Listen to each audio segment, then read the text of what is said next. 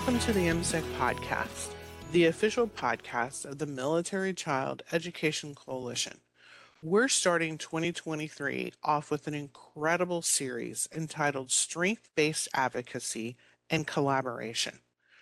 The first episode features Dr. Gregory Leskins and MCEC's Georgia McGowan as they define and discuss multi tiered systems of support in child initiated harmful behaviors. Then they'll elaborate on how MTSS can benefit military connected students, as well as the importance of collaboration between families and schools to build upon strengths and resiliency. This episode has been made possible thanks to the generous support from the Hurlburt Spouses Club. Welcome, MCEC podcast listeners. We are so excited to have you here with us today. My name is Georgia McCown. I'm the Director of Planning, Analysis, and Evaluation at MCEC, and I am excited to be back with you hosting today. Um, hosting, hosting Dr. Greg Leskin, who is a licensed clinical psychologist and serves as the Director for Military and Veteran Family Programs at UCLA as part of the National Center for Child Traumatic Stress. Greg, thanks for being here with us.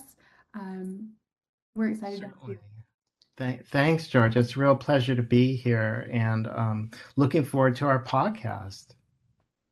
So, today, uh, Dr. Leskin and I are going to talk about multi tiered systems of support, or MTSS, and harmful behaviors, and how the collaboration between schools and families around those structures can help support students, and specifically military connected students. This topic is probably one that teachers and educators know about, but parents may not. So let's get started with what we want parents to know about multi tiered systems of support and harmful behaviors. So, first, I want to define multi tiered systems of support. If you work in education, you've probably heard this defined previously or known previously as RTI or response to intervention. Um, multi-tiered systems of support, or MTSS, are formally defined as models of educational service delivery in which problem-solving school-based teams, often facilitated by school psychologists and other specialists trained in data-based decision-making, determine, deliver, and evaluate academic, behavioral, and social emotional supports. That is a whopper of a definition. It's huge. Um, but basically, it's a way for schools to systematically identify and address challenges for students around academic, behavioral, and social emotional concerns. So, what makes it multi tiered is that there's three different levels. Tier one are interventions or screening tools that every student is getting. Tier two are data driven supports or interventions provided to specific groups of students and small group interventions. And then tier three are robust individual supports given to students with the greatest needs. So for an example that most folks are familiar with would be reading assessments for academic skills around literacy. Tier one would be uh, high quality classroom instruction and universal screening tools that all students are getting.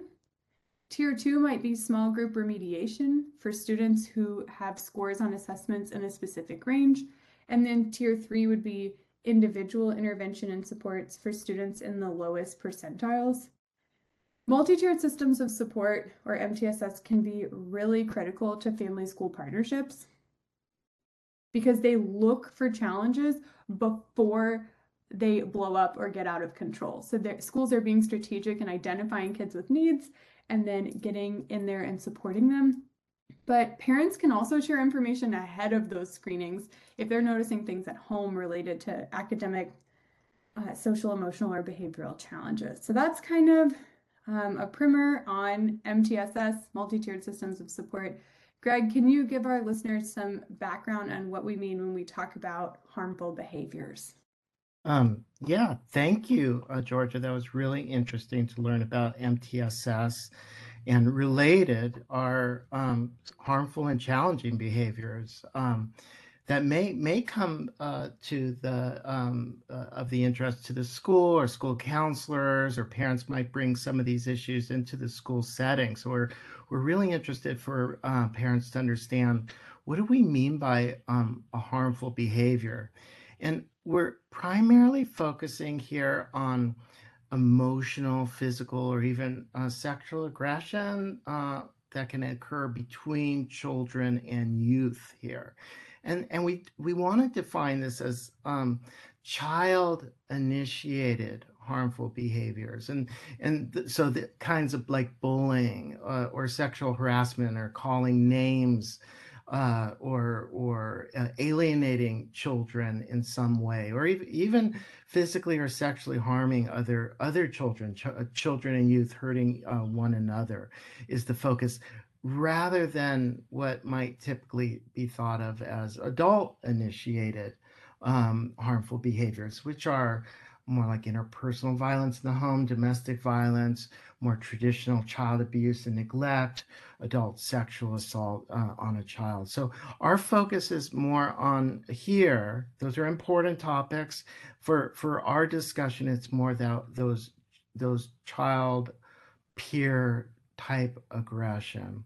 And, and, and we know that these kinds of behaviors can come, uh, they're multi-determined. There, there's no one single factor that can, you know, create these conditions where a child is either exhibiting or uh, impacted by these uh, these harmful behaviors. But we know that they can be related to uh, traumatic experiences in the in the child or the family's life um, or or issues that occurred in the development of the child, development uh, developmental stressors or family stressors, um, and they're they're also related to peer relations, and sometimes things like fitting into a peer group or or or moving and wanting to fit in, and what children might might do in terms of uh, uh, trying to fit into um, a new a new environment, a new school, a new community, and th- these behaviors can be um, transient and and oftentimes are transient, but sometimes they can be more chronic, more long lasting, and and repeat over time. So um, when we when we do see even even you know these behaviors uh, in our children uh, exhibiting or impacted by these behaviors, they're, they're, they're, it's important for parents to be aware uh, of these uh, that these um, might be occurring for with our children eh, either at home sometimes with siblings or cousins or others coming to to the family home in school in the playground or after school. And and i i want to kind of finish off by saying especially for military connected children who transition or move often sometimes those to, uh, the, these behaviors can increase or there's times the, that there's risk factors during these times of transitions or going through difficult circumstances that it's really important for parents to be aware of and, and check in and and uh, uh, communicate with their children and their teachers and others who who may uh, uh be helping support our kids. So um, thanks for asking that question georgia. That really makes sense in that that last piece has me thinking about supporting military connected students specifically and how MTSS and identifying and, and supporting harmful behaviors in children or supporting i guess the correction of harmful behaviors in children um, can be specifically related to military connected students. And so the next question was already how does mtss benefit military connected students in particular? And I think one of the the key components that I think of is it's a it's a critical tool for identifying military connected students, right? Military connectedness can be part of universal screening tools that can be asked at registration, at back to school time. Um, anytime that we're already asking demographic information of students, we can start targeting uh, that specific subgroup of children so that we can start to identify how their data might be the same or different from uh, non-military connected students and really provide those interventions. Um, also, that screening helps connect students with resources proactively. So we might already identify that uh, the the tier one response uh, is applied to all military connected students, and that might just be making other staff members or faculty members aware of military connected students and to be keeping an eye out for them. But then the tier two supports for military connected students might be targeted at specific uh, lifestyle demands that a military connected student might be facing, like transitioning into or out of a school um, at PCS time or deployment groups for students or some of those more targeted interventions. And then thinking about tier three might be wraparound planning for specific military connected students who uh, might be having a unique circumstance or might be reacting in a unique way to a common circumstance for military families. And so those might be services that involve parents, school staff, the MFLC, the school liaison, or other stakeholders to devise a unique plan to su support that specific student. So when I think about MTSS, I'm really thinking about identifying military connected students and putting interventions to use and targeting the right students. Um, what else are you thinking about MTSS for military students, Greg? Oh, um, I I completely agree, Georgia. The really the importance of MTSS is to identify and respond to, you know, across these different tiers. But when when a child is um, uh, either exhibiting or impacted by a harmful behavior, that you know the school has that responsibility to respond to these situations when a when a student is being bullied or sexually harassed and student services or counselors are important resources to help intervene um, for for those students um, and and preventing these behaviors from continuing to occur. So, you know, whether it's intervening for the individual child or children who've been impacted, but also really providing messages and creating a school climate that um, really messages about um, and not tolerating bullying, not tolerating sexual harassment or name calling,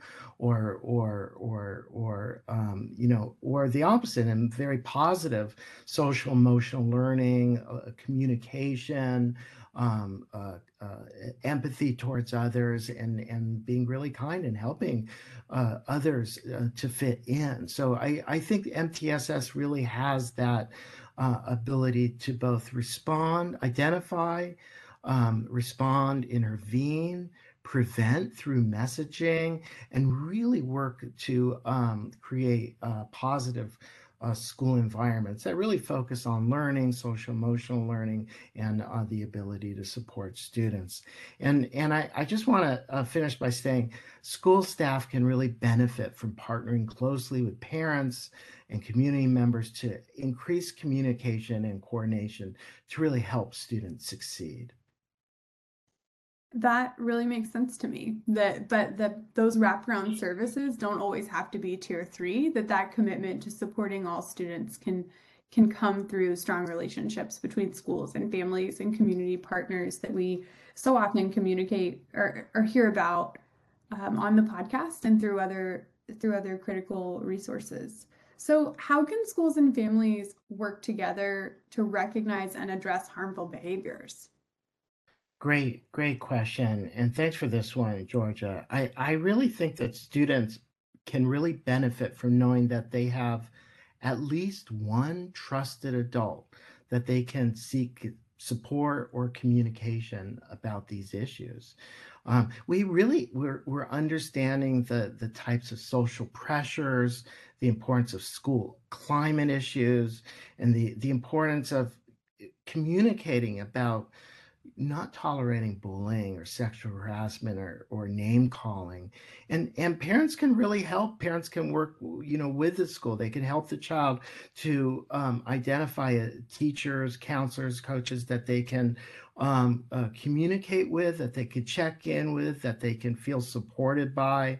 So parents are oftentimes really key in messaging and talking, communicating with their child, finding out how their child is doing, fitting in, and, and also helping to facilitate those uh, communications with the school about how the child is doing, any, any issues or challenging behaviors that are impacting their academic work um, any transitions that the child is going through or separation that the child is going through as part of being in, in military family or military culture. And be able to work closely with the teacher closely with the staff um, to to so that that child feels uh, like they're supported they're understood uh, and and uh, and and you know uh, that the child knows that they can check in with any of those staff as needed that really makes sense to me as a as a former teacher of military connected students. I, I think about that a lot and the opportunity to build trusting relationships as soon as possible between parents and school staff who are supporting their students uh, really sticks out to me as a way to recognize and address harmful behaviors. Because if you've got that trusting relationship, you feel safe as a teacher, I think, calling and saying, Hey, I noticed this behavior at school today, and I'm concerned. What do you do when you notice this at home? Mm-hmm. Uh, or, or have you noticed this? And being able to communicate from a position of trust and knowing that uh, this other adult is looking out for the, the best for your child. And so that really sticks out to me as a teacher of military students because they do relocate so frequently. It's not the same kind of relationships that we often see if you've had the opportunity for your child to be at the same school for five or six consecutive years. And so uh, I think teachers and parents have a unique responsibility there to latch on to one another and, and facil- expedite that relationship to make sure that they're on the same page about supporting children and and really when, when they see something saying something as quickly as possible for the for the sake of the child. So that really makes sense to me. So greg as we finish up this uh, intro episode about mtss and harmful behaviors what's one resource you would recommend for listeners to check out right away about mtss and harmful behaviors? Well um, Thanks for that question, Georgia. Um, you, you and I uh, together worked on um, and help coordinate a uh, set of uh, presentations uh, called Preparing Communities to Support Military Connected Youth, Lessons from the Field. And those links are, are available um, here with this podcast. And I really encourage everyone to check out um, these, these presentations. Really noted um, uh, uh, uh, experts and, and, and military leaders and uh, really describe uh, not only more about harmful behaviors and MTSS in school settings and community settings, but they really offer some ideas about for parents, for teachers, for others to really think about um, prevention, intervention, community level, uh, you know, communication, coordination that are that are all elements of successfully of supporting our students. So um, those are the uh, the resources I'm really encouraging everyone to uh, check out, watch, and um, I think you'll learn uh, just a lot about these topics. I agree. I would absolutely second that suggestion. Those presentations had uh, resoundingly positive feedback from the folks who were able to attend the MCEC Global Summit and participate. And so we are fortunate to be able to make those sessions available online for folks to to watch as they have time and as they're able to engage. My suggestion for my one takeaway would be Pamela Fenning's book, School Supports for Children and Military Families. It is a really helpful starting point for both families and educators who are trying to understand supporting military connected students at school and the efforts that schools are making to provide comprehensive services to military connected children.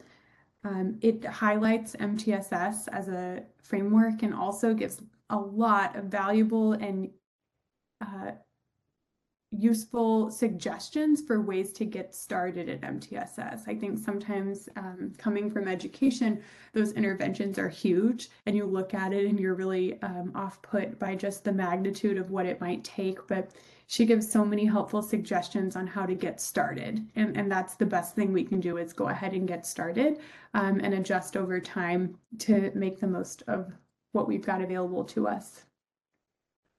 So, Greg, thank you so much for being here on this first episode of the series. Um, we are so fortunate to be able to offer two more episodes um, really focusing on both MTSS and harmful behaviors and how to uh, address them, implement uh, support services, and really wrap around and embrace military connected students and make sure they have everything they need to be successful at school. Um, thank you to our listeners. Uh, I also want to remind you about the show notes. That's where the links will be to the resources we've mentioned today and probably a few extras. We always love to throw in a little bit of extra support as far as resources are concerned. And please come back and join us for our future episodes where we'll get a little deeper um, into these topics and how, as a parent or an educator or a community member, um, you can leverage these tools. Mm, what a great show. Thank you so much, Georgia. You've been listening to the MCEC podcast, the official podcast of the Military Child Education Coalition. We'd like to thank again the Hurlburt Spouses Club for helping to make this episode possible. Until next time, live a great story.